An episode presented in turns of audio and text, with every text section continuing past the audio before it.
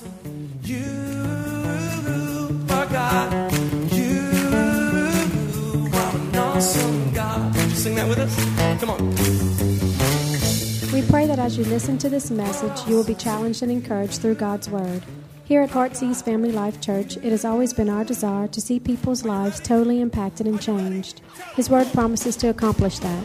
For more information in regards to our church, you can call us at two two five, two seven four, one six zero seven or visit us on the web at w w w dot h f l c dot u s. We look forward to hearing from you. Be blessed now as you listen to God's Word.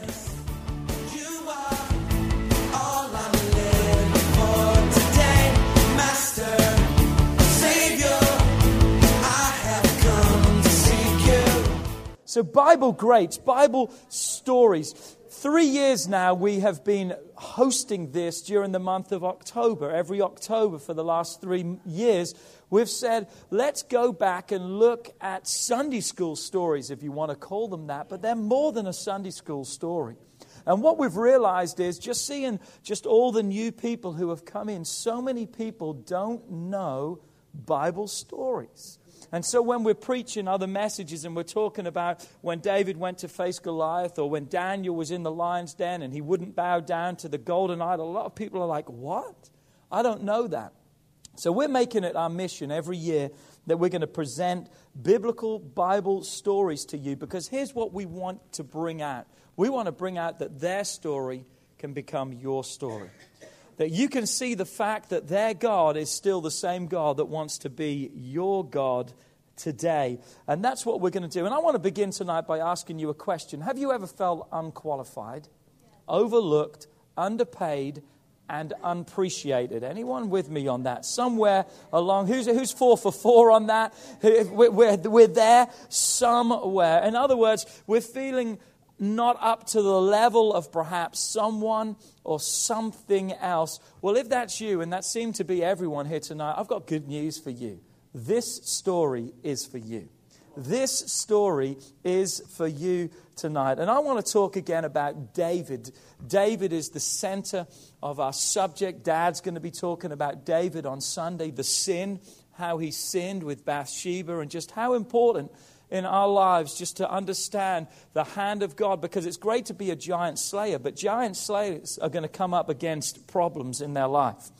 And we need to know how to handle those problems and what we need to do with those. So our central character again tonight is David. But tonight we're going to take one step back. Say with me, one step back.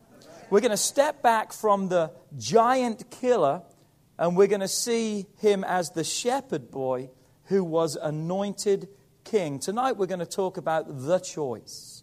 The choice.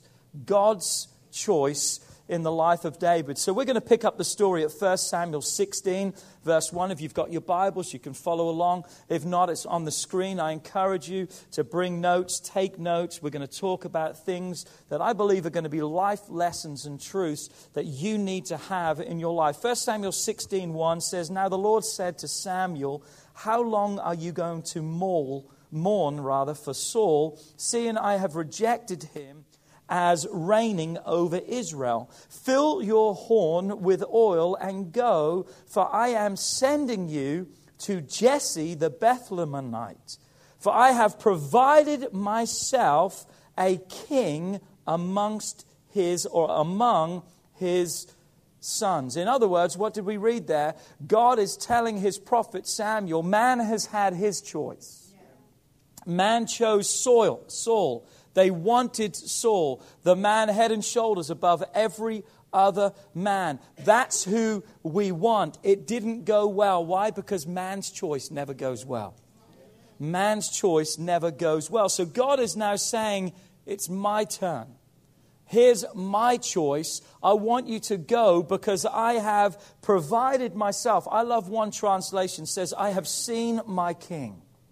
God said, I have seen what I am looking for in my next king.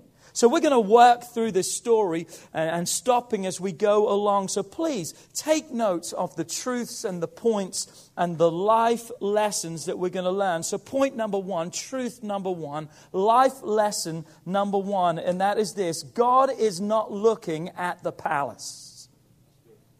God is not looking at the palace. Now, for the next king, that would be the place I think we should go.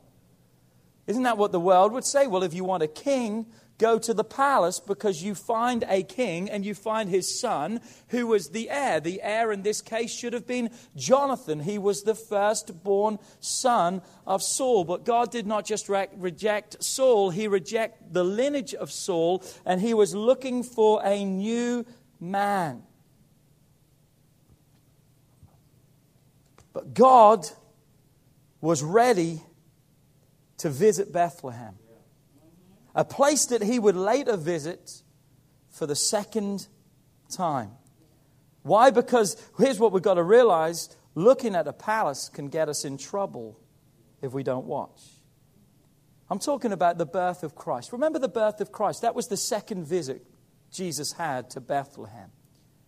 And when he went there, he sent an angel to give the announcement. We know the Christmas story, how Jesus was born in Bethlehem, how God set it all up for him to be there and to be born in a stable, fulfilling prophecy and fulfilling scriptures. But the end of the story, the Christmas story, we read about three wise men. They saw a star in the east, and what was their proclamation? We have come afar, we have come to worship him. They were looking for a king, so where did they go? They went to the palace. Isn't that the natural choice? They are going to the palace. But there's no king. Herod is perplexed. He's like, what are you talking about? There was a stir that was created in his kingdom. Herod called all his wise men, his scribes. He said to them, what are they talking about? They dug through the books. They dug through prophecy and they found something, and they said, Herod, we see something that says that they prophets speak that a king would come from Judah in Bethlehem. So now Herod has a plan. Herod's plan is, I'm going to recruit the wise men. He turns to them and he says, go and find out where this king is. You do what you need to do, but you come back, because I want to come and worship him. No, he didn't. He wanted to kill him. He wanted to destroy him, because that's what kings of that day would do. They would annihilate. They would take out anyone who was a threat to their kingship, and they would destroy them and wipe them out. And listen to me, because I'm going somewhere with this. I thought this was about David. It is. It's God's choice. We're going somewhere. Look what it says in Matthew two, verse nine.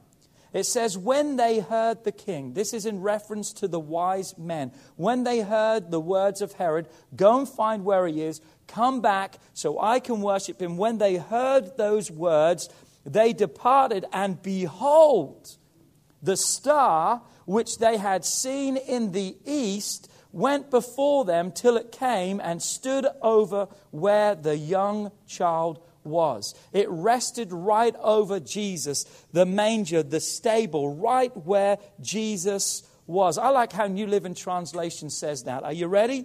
It says, once again, the star appeared to them, guiding them. You see, the star took them originally to the region of where they needed to be, but it didn't take them to the specific place. So in their thinking, well, it has to be the palace, but they were wrong. So many times in our life, I believe we can find ourselves in the wrong place, and even get to the place in our lives where we've convinced ourselves that God has even left us and forsaken us. And you know why I believe we get to that wrong place? Are you ready for it? Come on, are you ready? Are you ready? Look at this statement. We mistake blessing for position. We mistake blessing for position. Let me explain that. In this church, we see so many people who come in in a broken state. We see people who come in, whether it's been drugs, alcohol, whether it's just sin, it's just life. It's life is tough. We see people come in broken, but what happens? They meet a Savior. They give their lives to Christ. As a result of giving their lives to Christ, they see restoration begin to take place because Jesus is in the transforming business. So what was once broken and destitute and destroyed now is alive. It's well, it's whole, it's praising God, it's different, it looks different, it sounds different, it is different, it has a heart, it has a reach. Come on, you know, because that's your story. Somewhere along, God has changed your life. So what does God do? God blesses them.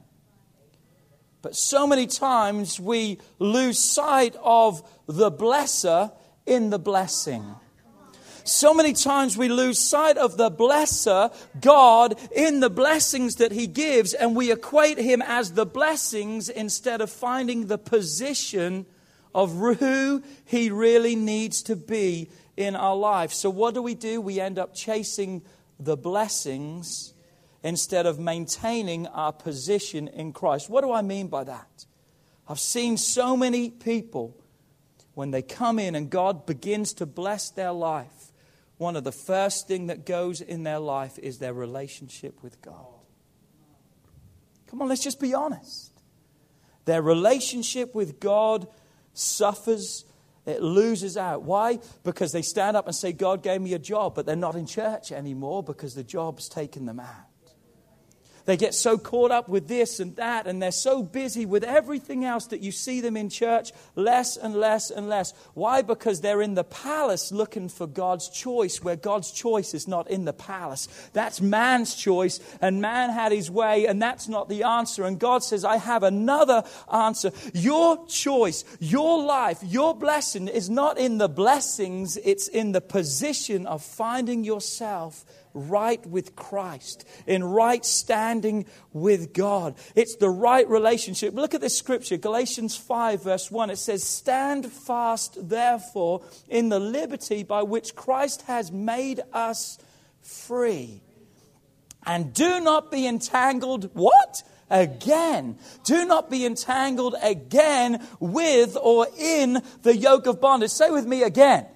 What is it painting a picture of? Someone who's been set free and changed, but yet again, they find themselves, what? Entangled, ensnared by the wrong things. Again, New Living Translation says these words, so Christ has truly set us free. Notice that's a period. There's no question mark right there. It's not did Christ set you free. He has set you free because whom the Son sets free, the Bible says, is free indeed. There's freedom that comes when we give our lives to Christ. But notice what it says, but make sure what?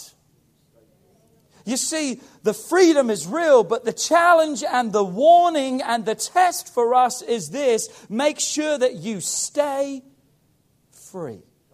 And there's only one way you stay free. It's not following the blessings. It's finding the blesser. It's not in the blessings, but in your position in Christ Jesus. Don't get tied up again in slavery of the law. Listen to the Message Bible. It says, Christ has set us free to live a free life. So take your stand and never again let anyone put a harness of slavery on you. God's not looking where? He's not looking in the palace. Jesus wasn't born where? In the palace. But you know where God's looking? Amongst some sheep. Come on, He's looking in the mundane, everyday life that we are living to see if we'll be faithful or not. Because it's not like, look at me, God, I'm doing all these things. You know, those things don't impress God. What impresses Him is, where are you at? Are you in position? Are you where God wants you to be? Point number two, are you ready? Life lesson number two, truth number two. God cannot anoint and appoint pride. God cannot anoint and He cannot appoint pride. And He not only can He not, He will not anoint those things. I, I began to think about pride, and here's my definition of pride. Are you ready? Pride is sin packaged in self. If you can go to the next slide, there it is. Pride is sin packaged in self. What do I mean by that? Pride is when we get so full of ourselves that I don't need help. I can do it on my own, moving ourselves out of position because now we're living in the blessing of God that we've lost sight of the blesser who wants to touch our lives. So instead of, of us giving God credit for everything, we're taking the credit for everything. Look at me. Look what I do. Look what I've done. Look what I've made for myself. Look at the job I've got for myself. I'm telling you, if you start taking the credit for everything, why is it that you take the credit for the good and you blame God for the bad? What's up with that? If you're going to take the credit for the things of your life, then you've got to own up to the failures of your life too, because that's a result of the things of the pride of your life. Uh, my testimony tonight is plain and simply this. Are you ready? I am who I am by the grace of God. It's only by God. It's not by me. Paul said it this way in Second Corinthians twelve, verse seven. He said, unless I should be exalted above measure by the abundance of the revelations. You see all that stuff that God told Paul?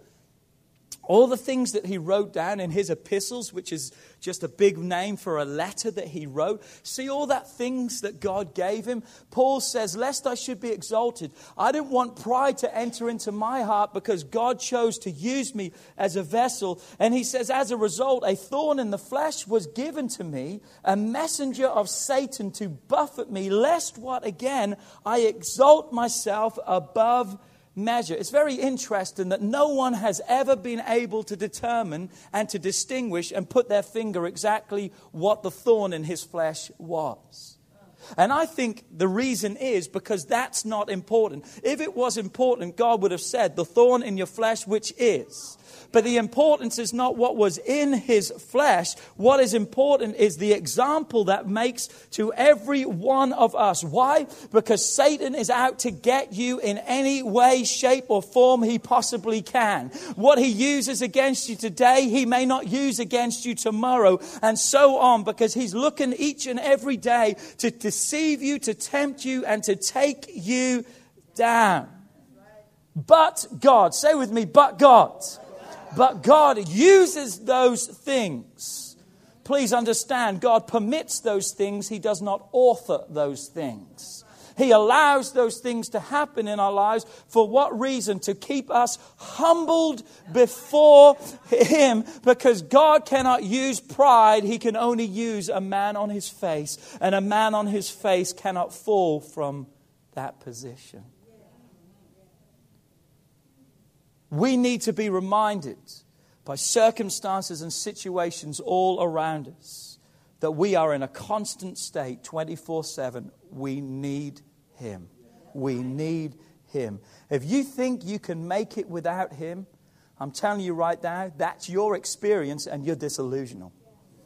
You're delusional. You're, you, you're messed up. Turn to your neighbor and say, you're screwed up if that's you. You're, you. I just want you to know, love you, but you are messed up. You're messed up. Because I'm not ashamed right now to go on the record before everyone else and say, I cannot make it and don't want to make it one second without God in my life. God has seen His King, He said, but where, where, where? Not where man chooses from, because man wants to promote talent. But God is looking for heart. God is looking for character. Because I'm telling you right now, talent alone is never sustainable. Look around you right now. Turn on the T V. All these sports stars, greatest talents. But a liability now as they're being tested for drugs and they've been banned. And now teams don't want them because they're a li- they can be the best in the world. But now people are beginning to realize you need more than just talent. And God has always said that you've got to have, and everything you are has to come from your heart. It has to come from a godly character that's inside of you. So here's the prophet Samuel. He's crying. He's thinking it's all over.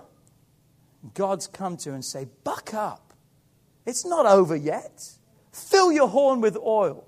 Come on, I've still got a mission. I've still got a plan. Mine may be messed up, but I've still got the last say in all this situation. Come on, it's not over yet. God told him it's just the beginning, but we're going to do it right this time. Miss May, I just want you to know something. It's not over. God's just getting ready to do it right this time. Come on, Courtney and Travis, it's not over. Come on, buck up, wake up, realize that God's about to begin something new and he wants to do it right this time. Come on, right now. Come on, Katrina and Rick, it's not over. God's just getting ready to begin something new inside of each and every one of our lives. How do I know that? Because God is still looking for his king. He's still looking. Not because he hasn't found, he's already found, but he's still looking because God doesn't will that any should perish, but that all should have everlasting life. And he is still out looking today to appoint his choice. So where are we? Where were we? We're at verse one. Come on, we're moving along well. Say, we're moving along very well. Very, very well. We just want to get down to verse like ninety-five or something. So we're at verse one. Verse two, and it says this, "And Samuel said, how can I go? If Saul hears it, he will kill me. But the Lord said, take a heifer with you and say, I have come to sacrifice to the Lord." So what do we see? God's not looking in a palace, and God cannot anoint or appoint pride. Here's the third thing that you've got to realize is this. We've got to realize we've got to fear God and not man. We've got to have a fear of God and not a fear of man. Too often we consume ourselves with the desire and the design to please other people. We don't want to rock the boat. We don't want to offend anyone. We don't want to upset everyone. We want to be politically correct. We want to do everything right and in order. Can I help you out right now? Can I just go on record by saying this? The gospel is offensive. The, the symbol of the gospel itself is a bloody cross. That in itself is not a great picture of, wow, I love that. We've decorated it nice and we've made it look pretty and nice and it's something that we wear. But the symbol really of Christianity is not just a golden, beautiful cross. It's a rugged, bloody cross that our Savior hung upon and died. It's not a pretty picture, but it's still life-changing. And it will still change any life that reaches out to him. But you know what the gospel is? The gospel is in opposition to sin. So anytime we're making a stand against what is wrong, there's opposition. It's offensive to people. People even will say this, "Oh, I see how you Christians are. You just want to judge us." No, we're not judging you. We're just living according to the standard of God's word. And if that upsets you and offends you, I'm sorry, I didn't write the book. Come on, people look at you like you're the author of it, that you thought that up. I didn't write it. I'm just choosing to follow by what God says. There can be offense that comes through speaking and living and sharing the truth. It's not always well received. And it definitely needs to be presented in the right way. I think so many times we, we went to a football game just a couple of weeks ago, and it was a preseason game for the Saints. And a guy with this, this megaphone was standing up with text and scriptures everywhere, screaming at the women walking past, saying, "You whores and you Jezebels." And, and I'm like, man, I, I felt some righteous indignation come up inside of me. I was about to take that megaphone and put that somewhere where it didn't need to go. I, I, I was ready. I was ready, man. And I thought to myself, here I am, a child of God, knowing the truth. If I wasn't living in the truth, how does that paint a picture? I was disgusted by it. And I'm a child of, that's not Christianity, by the way. Can I say that again? That's not Christianity. That's not winning people to Christ. That's making enemies. The gospel does make enemies, but it does it in a way not like that. You got to earn the right to tell people things like that. Because if you want to just go up to someone and say, "You're going to hell," they're probably going to say to you, "You go to," you know what I'm saying? They're going to send you there before you think you're going to get them there. Now, I don't think ever that we should wake up, and, and I pray that you don't. I never wake up and say, "Today I'm going to intentionally offend someone." But I've realized it's going to happen. As I look at people and say, "You're living in sin." As we turn around and call sin what it is, and we say there's a heaven to gain and a hell to shun, there's some resistance that we're going to see in our lives. But remember this, we always have something better to offer them. We always have something of greater value and greater worth to give to them. But here's what I hear all the time, but Pastor, they laugh at me. What if they reject me? What if they demote me? What if I lose my job? What if they unfriend me on social media? That would be a disaster, wouldn't it? What if they beat me? Aren't you glad that we don't have to worry about that? But not too far from here now, people are being beaten and even beheaded for the gospel, for making a stand for Christ. You see, what I've discovered is this: we're living in the wrong fear. We're living in something that God has not given to us. Look what it says, Second Timothy one, verse seven. It says, God has not given us a spirit of fear, that's the wrong one, sorry, but of power and of love and of a sound mind. If God hasn't given you something, then He definitely doesn't intend for you to live in it. And too many people today are living in fear. What will people think? Or what are people going to say? What am I going to do? Oh no, fear, fear, fear, fear, fear. Matthew twenty or Matthew ten, verse twenty-eight from the Message Bible says this: don't be bluffed into silence by the threats of bullies, by man's threats. There's nothing that they can do to your soul, to your core being. Save your fear for God, who holds your entire life, body and soul, in His hands. New King James basically says, don't fear what man can do to you.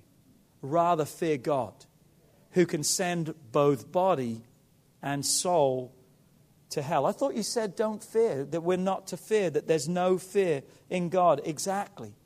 Because the fear of God that we're talking about is not fear as being afraid of something or someone. Because that kind of fear you pull away from.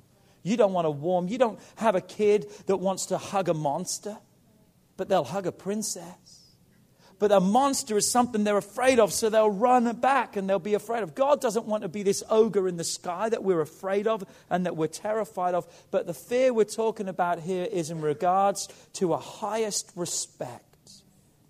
Having greatest honor and awe, a wonder that fills our hearts and lives. And Proverbs nine verse ten tells us that having that type of fear, a total respect, an honor to God, a fear of displeasing Him in any way, it says the fear of the Lord is the foundation of wisdom. Knowledge of the Holy One results in good judgment. King James says this: the fear of God is the beginning of wisdom. It's the beginning. And what is wisdom? Wisdom is taking our knowledge, what we know. It's taking our understanding of things around us and it's putting them into proper application.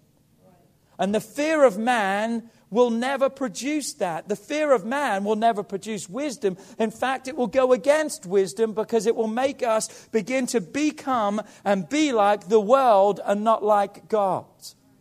So it will take us away from a wise position and a wise stance in our lives. But it's amazing and it and it scares me. And, and it, I'm afraid of the fact that there are so many Christians today who lack wisdom. Why? Because they have no fear and respect for the presence of God. They just handle the presence of God like it's nothing.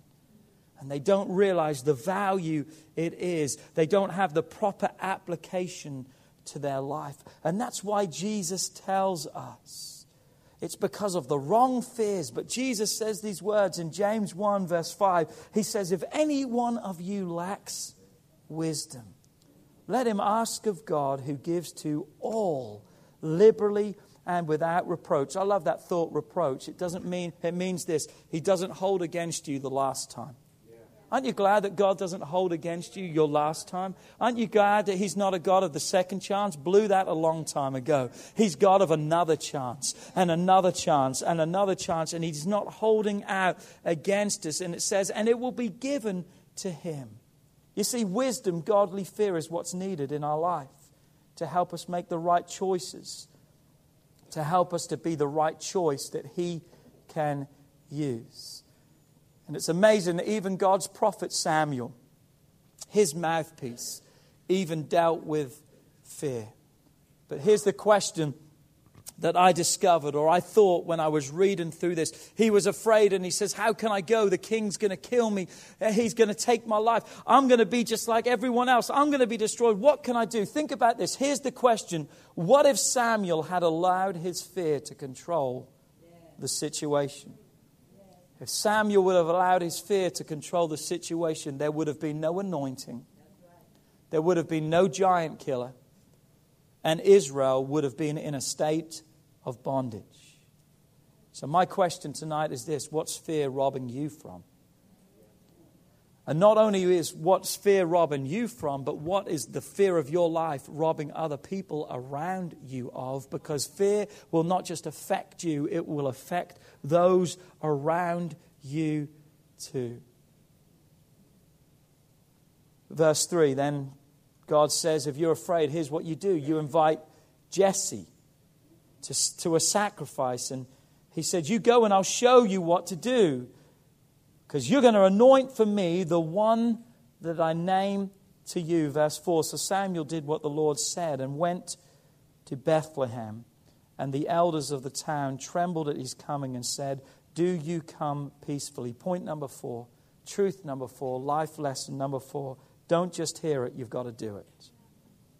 You can't just hear it, you've got to do it. And you know why you can do it? Because God promises, I will never leave you. I'll never forsake you. You know why you can do it? Because God's there with you. We used to sing a song in Sunday school, when Christ's in your vessel, you can smile at the storm.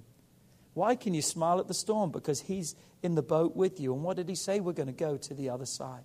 David said, yea, though I walk through the valley of the shadow of death, I won't fear because you are with me. You can do it because He promises to never leave us, but He will go there with us, stride by stride, step by step.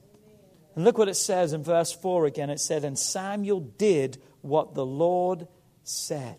It's always easier to do what God wants us to do. It's always easier. It's not the act itself. It's maybe not always easy. But when you look back, it's always easier in the long run to do. Why? Because what He asks is always required. The Bible speaks about a wise and foolish man. The, they have the same house, but they have different foundations. But really, that illustration is only used to emphasize this point. And here's the point. Are you ready? The difference between wise and foolish is this. One heard, but one heard and did. You see, the Bible says the foolish heard it only. But the Bible says the wise heard the instruction and chose to follow and do what was required. And guess what? The wise was the one that survived the storm. How do we survive the storms in life? To be obedient and do what God has called us to do. The mother of Jesus, Mary, said to the disciples one day, what did she say? Whatever He says to you, do it. What did He say? Go and fill the water pots with water and then pour them out as wine. What? That's crazy. It wasn't Jesus that was pouring it out. So Jesus wasn't the one who was going to be made the fool of. It was the disciples that day that were putting their life, their name, their reputation on the line. But you know what they did? As they were obedient to do, God miraculously moved in power. And something took place that day, but it didn't just take place that day. It began something from that time forward, because that began the earthly what? Ministry of Jesus. And what was His ministry from that day forward? It was miraculous signs and wonders that followed Him. The deaf heard, the lame walked, the blind saw, the dead will rise, because the miracles that went forth. Can I just tell you right now, if you will do, regardless of what you think, but you will step out with God, it releases the miracle, miraculous of power of God against every situation that you face, and you can begin to walk into your miracles that you thought were impossibilities. If you'll just trust God. Oh, but I'm afraid. What are other people going to think? God's not giving you fear. Don't fear man, fear God. Don't be a prima donna, because God's not anointing and appointing pride, and He's not looking in a palace. Verse five, and Samuel said to the people of that town, he said, don't freak out, everything's good. Because they said, are you coming peacefully? They were afraid. And Samuel said, peacefully I have come to sacrifice to the Lord. Sanctify yourselves and come with me to the sacrifice. Then he consecrated Jesse, his sons, and invited them to the sacrifice. In other words, he gave them V I P passes, front row. They were right there, Jesse and all his boys. Verse six, and so it was when they came that he looked at Eliab and he said, surely the Lord's anointed is before him. Notice the last word, part of that. Before him. There's an exclamation mark. What does that mean? That doesn't mean he says, surely the Lord's anointed is before him. An exclamation means he exclaimed it. He proclaimed it. So can you imagine? Everyone's there. He sees David, I mean, he sees Jesse walking in with all of his sons. They're lined up in the age order. And he goes up to Eliab. Something comes upon Samuel. And he says, surely the Lord's anointed is before him. He's making a proclamation to everyone. He's shouting out because he sees what he thinks is God's choice. He sees what he likes. So what does he do? He announces what he thinks it should be. Can I just give you something? And that is this. Man can only announce, because God's the only one who can anoint. We're good at announcing and praising and putting accolades on people, but I don't want to be around people that know how to do this and that. I want to be around people that know how to hear from God. I want to be around people who are anointed. I want to be in a church that believes in the anointing of God. I want to be around music that's anointed by God. I want to be around teaching that's anointed with God, because all man can do is announce, because God is the one that can anoint. And can you picture? Come on, put yourself right there. Everything goes quiet. He's just shouted out and everything just went. You could hear a pin drop. Boom. And he held over the horn, and no oil flowed. You see what they tell us in those days? There was a horn that they held over, and there was a wax seal on the bottom. And when it was God's anointed, when it was God's favor, God would break that seal and the oil would flow. And so here's Samuel. Here's the anointed of God. Here he is, and he's holding over the oil, and nothing's happening. Can you imagine how he must have felt right then? Here's what I think he probably did. Behold, the anointed of God. And he holds it up again, because he's thinking that God's having a nap, or he's snoozing, or he's just he's just missed out on something. Just wants to make sure that he's getting it right. But then there's still nothing. But then God speaks. Look what God says, verse seven. But the Lord said to Samuel, do not look at his appearance or at his physical stature, because I have refused him. I have rejected him. For the Lord does not see as man sees. For man looks at the outward appearance, but the Lord looks where? He looks to the character, to the inner part. God looks to the heart. Point number five, life lesson, truth number five. Are you ready? We are all human and we will all make mistakes. I just want you to know that. We're all human and we're going to make mistakes. What have we read just here? Even God's prophet, even God's mouthpiece made a mistake. And I don't say that tonight to excuse our wrong behavior. I'm not saying that to give us a license to sin. Well, Pastor Philip said we're all going to make mistakes, so I just guess I made a mistake. Yeah, we do make mistakes. But remember this, God is always looking at the heart. The mistake Samuel made that day was he thought that was God's choice. He wasn't a mis- making a mistake in sin. He was trying to do what he thought God needed him to do. But he was looking at the wrong direction, because he was looking outward in. And God said, hold on a second. I want to look inwardly out, because I have to have character. You see, what I've realized in life is this. So many people have a misconception of God. What do I mean by that? So many people think God's in heaven just waiting for us to mess up, so he can, bam, take us off the face of the earth. Show you, I'm the boss. That's not what God wants. That's not a God of love. You could not be further from the truth. Why? Because if you want to know what God is, God is in heaven and he is cheering you on. Because he wants you to succeed. He wants you to make it. He doesn't want you to be another statistic that's fallen by the wayside. He wants your marriage to be blessed. He wants your children to be saved. He wants your finances to be in order. He wants your health to be right. He wants you to be happy and in peace. He's cheering you on. Look what it says. First Corinthians ten thirteen says there's no temptation. That could be mistakes. That could be wrongdoings. Nothing that we do wrong in our life that comes across any opportunity of wrong in our life. Notice what it says. It, none of those things have the power, it says, to overtake you.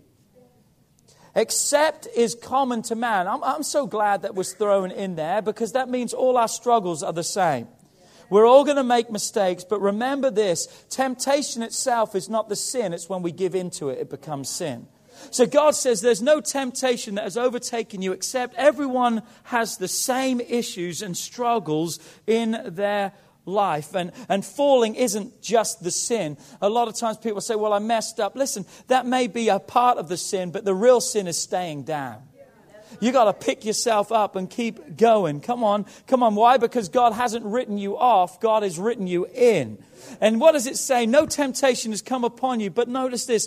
Who will he, who, who will not allow you? He will not allow you to be tempted beyond what you are able. In other words, he's not going to allow anything to take you out of reach of him. That he's still reachable. He's still touchable. He's still able to meet your every need. You can't escape God by the sin of your life, because you're still in the reach of God. But with the temptation, he will make the way of escape that you may be able to bear it, endure it, and stand against it. Now there's temptations and there's struggle, but we have a faithful God who's in the middle of it all with us, cheering us on, saying, come on, you can make it through this. When you feel like you can't, he says, I've already made the way of escape. I am the way of escape for you, that you can make it through. What is God wanting? He's wanting us to learn from our mistakes so we can trust him. And that's a pretty embarrassing mistake that Samuel made. Behold, he's the prophet. Everyone knows he's the one who hears from God. And publicly, he's made a fool of himself, because there's no oil. And then Samuel says, okay, next. And one by one, Jesse's sons lined up. And if you read the story, he never opens his mouth again. Samuel doesn't say, this is the one, this is the one. He knows now better. He's just holding the oil and he's letting God do the anointing. Amen? But notice what it says in verse ten. He does have to speak again. Because it says, this Jesse had seven of his sons. I've got to finish. It said, seven of his sons to pass before Samuel. If you were paying attention on Sunday, Jesse didn't have seven sons. Jesse had eight sons. And Samuel said to Jesse, the Lord has not chosen these. Have you ever felt like you've missed God? That's exactly how Samuel's feeling. He's made a fool of himself and now he's missed God. And everyone's looking at him and he's feeling like this big right now. Verse eleven, and Samuel said to Jesse, are all your young men here? Then Jesse said, there remains yet the youngest, and there he is, keeping the sheep. You know what God showed me of that? He is close, but not included. Yeah. There he is. Obviously, they could see him. He, he's right there. He's so close, there's no reason that he should not be included. But yet, that's how man can, man can just leave you out. Because they think, oh, they're not. But I'm telling you right now, you're always in view of God. There he is, keeping the sheep. And Samuel said to Jesse, send him and bring him, for we will not sit down till he comes here. In other words, the party ain't going to start till he arrives. Verse twelve, so he sent him and brought him in. And I love how God records this. God then has, I think, fun with the story. Because Samuel's getting all hung up on the Lord's anointed, the rich and the big and the bold and the hairy and the good looking and the stature guy and everything. And then God says, and he comes in and here's a little red headed, blue eyed boy. Look what it says. And here he was, a ruddy with bright eyes and good-looking boy. The ruddy refers to his fair skin and his reddish hair. And the Lord said to Samuel, arise and anoint him, for this is the one. Here's my last point for the night. Point number six, God is ecstatic about you. God is absolutely ecstatic about you. He's not just saying, here's the one, because if you would read that same verse again, just like Samuel proclaimed it, there's an exclamation mark at the end, because God is saying, arise and anoint him, for this is the one. God's not ashamed of you. He's proclaiming to the world that you are his choice. Come on, he's not embarrassed of you. The problem is we're embarrassed of him. He's not embarrassed about you. He's not embarrassed. You see, a lot of people preach that Samuel or David was forgotten. Maybe he was forgotten, but you know, God showed me something about that. And I haven't got time to go into it tonight, but maybe he wasn't forgotten. Maybe just the responsibilities he had meant that he could not be included. Because I think the real story is this. It wasn't that he was forgotten. It was just that he was unexpected. What do I mean by that? They never even thought that he would be the one that would be the king. And God's not ashamed of you. Verse thirteen, then Samuel took the horn of oil and anointed him. The oil flowed in the midst of all his brothers, and the Spirit of the Lord came upon David from that day forward. So Samuel arose and went to Ramah. Come on. God's not only ecstatic about you, but he wants his Holy Spirit to desire. He desires his Holy Spirit to dwell upon you and within your life. Why? Because you're God's choice, not man's. So what have we learned today? His story can be our story. Quit finding God or trying to find God in the blessing. You find God in the position of positioning your life in the right place. God cannot anoint pride. He won't. He cannot use those things. But I'm telling you right now, if we fear the right thing, God, if we don't just hear it, but we do it, if we realize we're all human and we're going to make mistakes, but it's not falling, it's getting back up, and realize that God is just as excited about you today as he has ever been. He's not displeased with you. You haven't disappointed him. God is still your number one cheerleader, cheering you on. Why? Because you're his choice. That's not just David's story. That's my story. Would you stand to your feet tonight? Precious Jesus, precious Jesus, precious Jesus. Precious Jesus. God, I just thank you tonight. I thank you tonight that God, the story that we've heard, the story that we've been a part of tonight, God, I thank you, it's a story of life and a story of truth. But God, I thank you also, it's our story. And God, I pray that each and every one of us would realize tonight, God, that we're your choice. And we're not just a second choice, we're not just an afterthought. God, we're your first choice. Because God, you have handpicked every one of us for service. But God, what's our responsibility right now is to be used. It's to say, God, here I am. Would you use me? I wonder how many people right now would lift up their hand and say, Pastor, that, that's what I want to say today when God is saying, I want to choose you. Would you respond and say, God, here I am. Would you use me? Who wants to lift up their hands all over this place? God, here I am. Use me. As you keep that hand up right now, who will start waving it around and say to me, just hold the thought, but who will start waving it around and say, I'm not my choice. Come on, I've messed up and I've failed God so many times. Come on, who's waving that hand around? But God still wants to use me right now. Isn't that awesome? Isn't that awesome? God, I'm so thankful tonight that you want to use me. God, I'm so thankful tonight that you want to change me, that God, you want to help me, that you want to give strength to my life. And God, even though I get it wrong many times, God, I thank you that your grace and mercy is still sufficient for me. That God, your reach is never beyond me. That God, I'm never out of reach from you, God, that I can always come back, God, because even if there's whatever the distance may be, God, you're just one step away every moment. Because as I turn to come back to you, bam, you're right there. Because God, you are waiting. you are waiting, you are waiting. And God, I pray tonight that we wouldn't just follow the blessing. We would not look to you just for what you can do for us, but God, we would realize tonight that God, what you've called us to is a life of service, and it's not what you can do for us. God, our cry is, what can we do for you? How can we serve you? How can we live for you? How can we honor you with our lives? And we pray we can do that. Come on, would you say amen to that right now? Just keep your head bowed.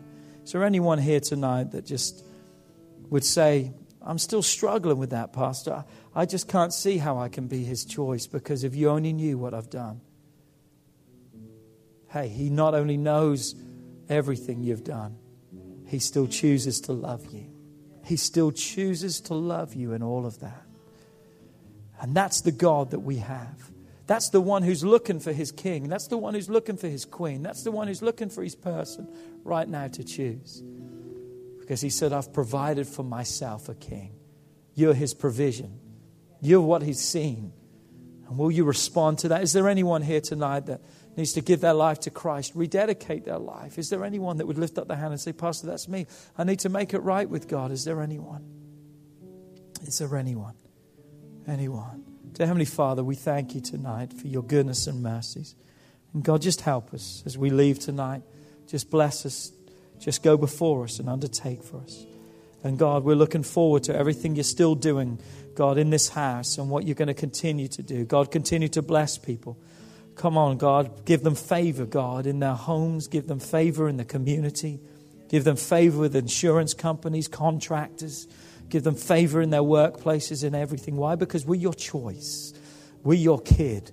We're the one that you've handpicked. And God, we thank you that, God, the favor and the blessing is upon our lives, not because of who we are, but because of whose we are, because we're your choice. We love you. We praise you in Jesus' name. Amen. Come on, give someone a hug around you and tell them, I love you. I love you. You're awesome. Amen.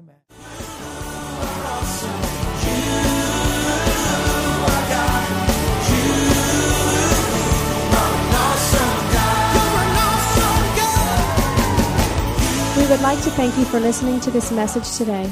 We pray that your life has been challenged by what you've heard, but we also know it will be changed as you put God's word into effect. At Heartsease Family Life Church, our doors are always open to help. If you need any more information or just a friend to listen, we are here. Call us at two two five, two seven four, one six zero seven or email us at pastor p at h f l c dot u s. Remember, put God first in your life and everything you do will prosper. We look forward to seeing you soon. God bless.